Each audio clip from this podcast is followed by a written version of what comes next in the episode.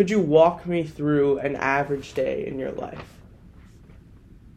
My answer would be no. I regret that I cannot because where is that day? Hey, I'm Sasha Four, and welcome to So Passes Life, a podcast about time and how people spend it. Today, on our first episode, I'm joined by the poet Sharon Olds and activist and scholar Aaron Gross. I had asked them a question about their average days. Here's Aaron.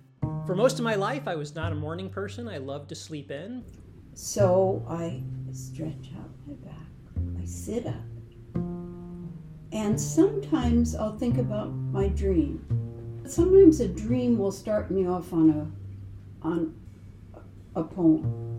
And then, um, and then usually the day is thrown at me. Yeah, and I find my notebook if I want to draw something or write something. And often poems these days do come out of my dreams.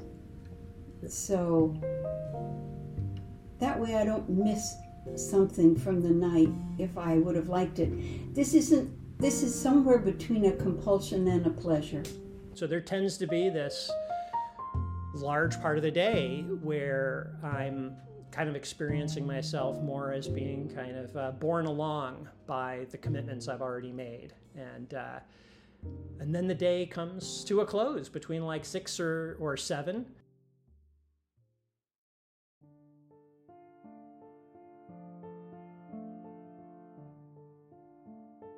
A good day. yeah, that's a good question. Um, I mean, I say what, what, what, was kind of there in my tone was, uh, you know, I don't know that we really know. well, if I write a poem that I like, if I'm allowed to have a glass of wine at the end of the day, which I am not on most days, because I don't have very good self control, it's just so blissful to relax. I would say it's about what, what makes a good day is really the quality of my mind. I mean, one of the one of the things that is more clear to me um, as I've gotten older is you know is the extent to which what I previously attributed to circumstances and in seeing it much more about the kind of quality of mind I, I bring to it was your question again? Uh, is there such thing as a lost day? I don't think so. There's a chance to work. When I was a kid, I wanted to grow up and deliver care packages in Europe. I, what did I know from Europe? I was born in 42, so those first three years I did hear things uh, but the idea that I could deliver food and clothing and maybe a book or a doll, it chokes me up a little just to say it to a child far away who had been suffering terribly. So, and then, so poetry is the closest I could come to that. And I think what makes a bad day is very often, in my case, not so much a, a, a terrible thing happening, but just feeling like the day kind of uh, happens to me. Like the, the appointments and the meetings and the obligations just kind of rush together. But those would be the days I would say are not such, such good days. Those aren't the ones I want to cultivate.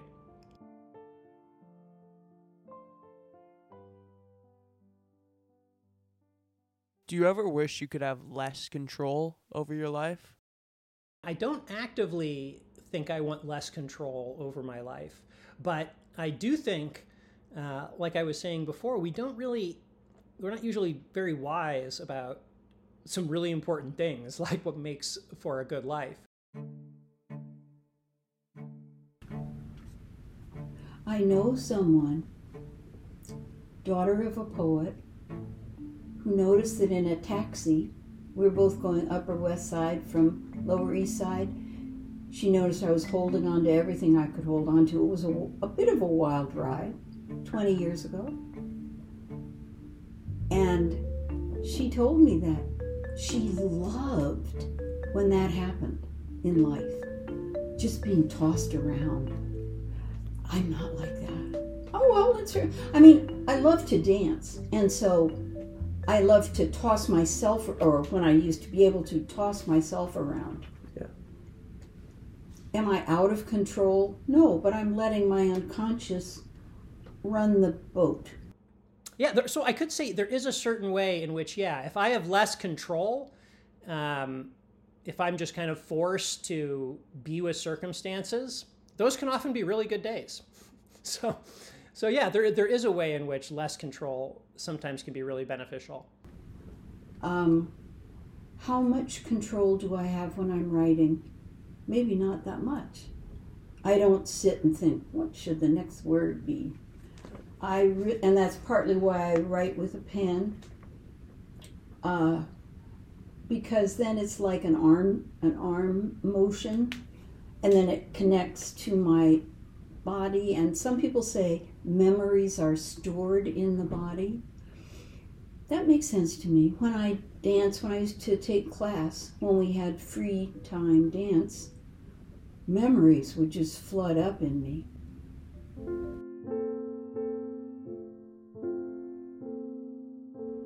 Yeah. Is there time I would like to have back?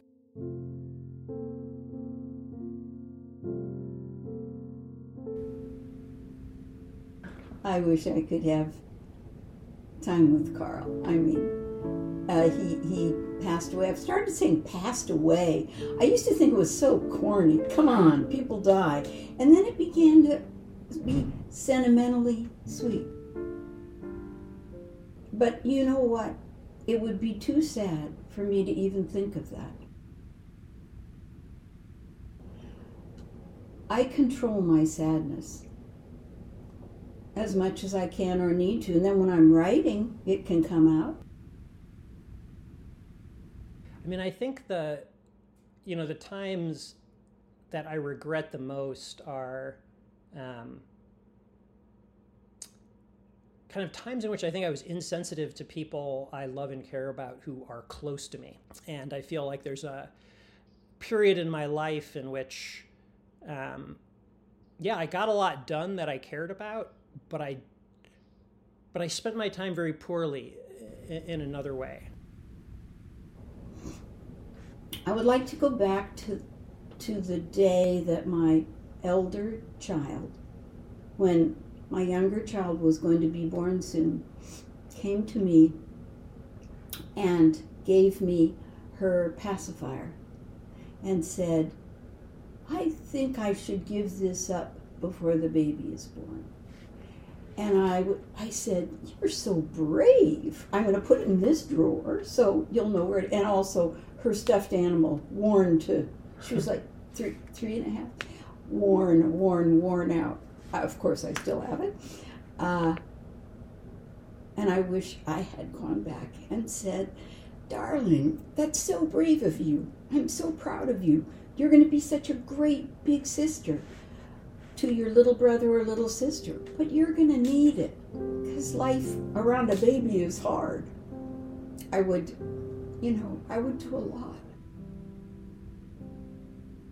Yeah, that's the regret of my life. Now, how did she turn out?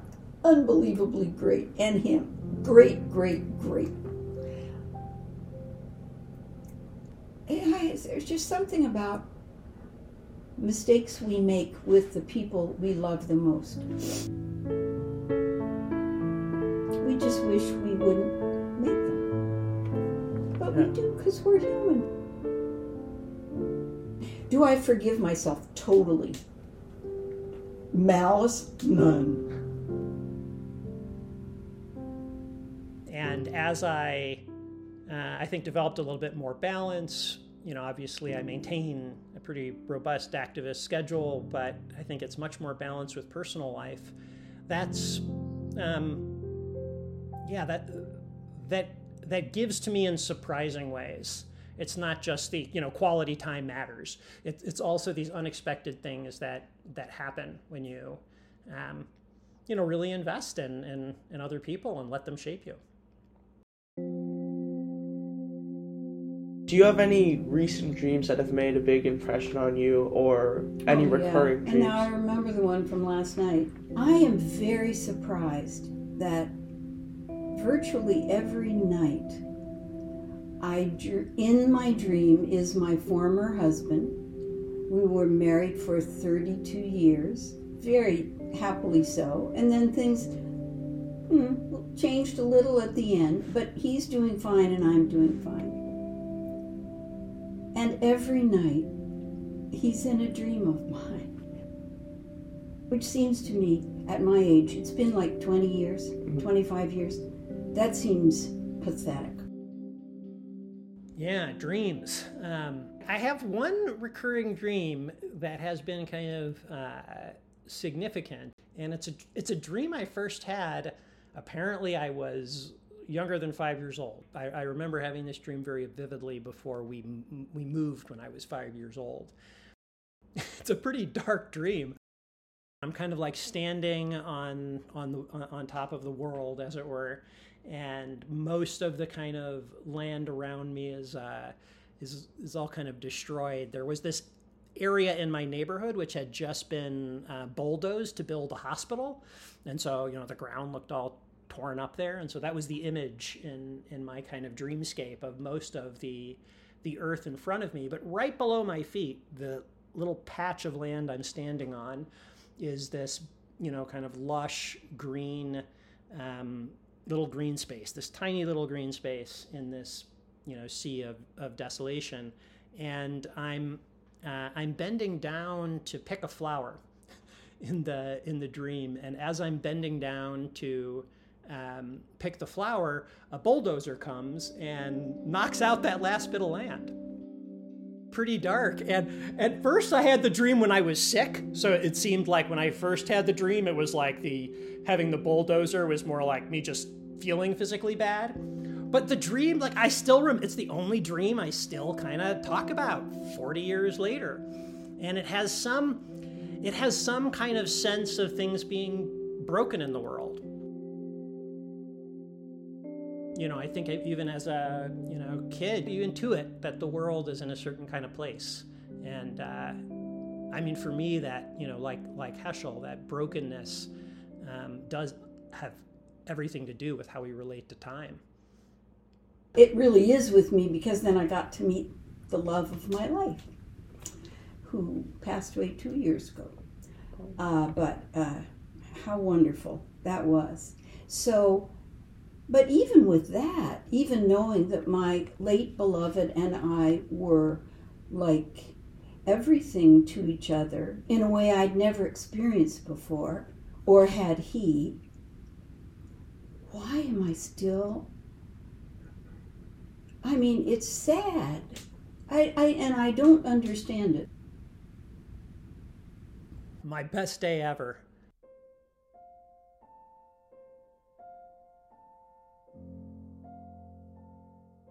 One one way I think I can do it has to do with the experiences that are produced in silent retreats. Why, you know, what would make somebody want to spend three months? you know, it's, it's hard to get three months off work. Believe me. Uh, you know, most people would not want to spend that in, um, you know, in silence. And a big part of what makes someone willing to do longer and longer retreat work, and that makes me willing to do longer and longer retreat work, is that while retreat work tends to be up and down. There are states of calm and presence that I find, you know, essentially impossible or extremely difficult to achieve in day to day life um, that are really special. And that you know you could you could call some of my you know some of my best days ever. Yeah days in which i was deep in silent retreat and well here's how i would describe it it's more that in everyday kind of living, we are kind of inundated by all these scripts that help us direct our lives, and we are, you know, constantly engaging um, and responding to everything that's coming at us, uh, and trying to, you know, bring our best to it. And in spending our lives like that, and most of us never really leave that state, I think we don't um, we don't really ever get to know what you know being is like. We kind of learn what it's like to do things, but we don't really get intimate with what it means just to exist. I'm just thinking right away of a day when he could hardly walk anymore. Luckily, he had a lot of time without too much pain. He bought a place in New Hampshire and turned it into a nature retreat, Oh. especially for city kids. Boston, such an angel. Um, and what I've experienced with meditation is that it turns out just existing and your first reaction to it is this is just boring. You know, that is the first reaction people have for a long time in meditation.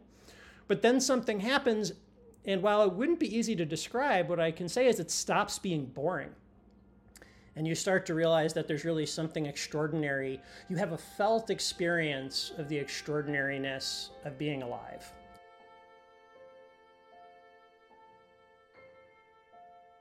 uh, which is not something we, you know, we, we get that in little kinds of flashes and moments, but normally it's not just kind of like sitting there as an empirical experience where, where you begin to realize that, yeah, you're, even if you don't get anything done, there is something pretty remarkable about the kind of, you know, phenomena we are as living beings.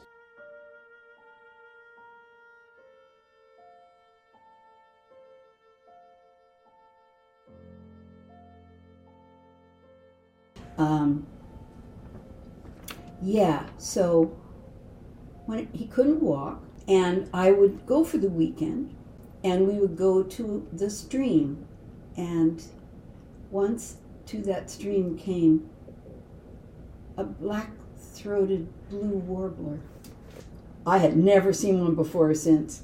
So I think that day, I think that day, knowing he was happy knowing he was not afraid. He wasn't afraid of death. He wasn't afraid to die. He, he said he just didn't have anything to be afraid of anymore.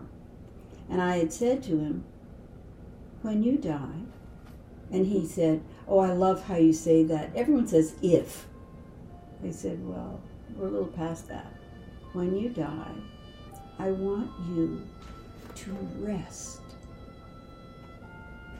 And I'll find you. I mean, if he had said that to me, I wouldn't be afraid to die. He'd get there. I mean, do I know I'm talking in dream talk? Sure. Do I believe in Darwin? Sure.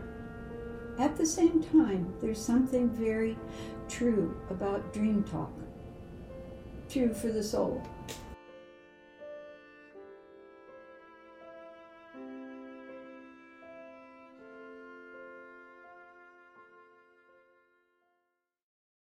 Thank you so much for listening to my show. I'd like to give a huge thank you to Sharon Olds and Aaron Gross. Special thanks to Ellie Blyer and Cy 4. Stay tuned for future episodes soon.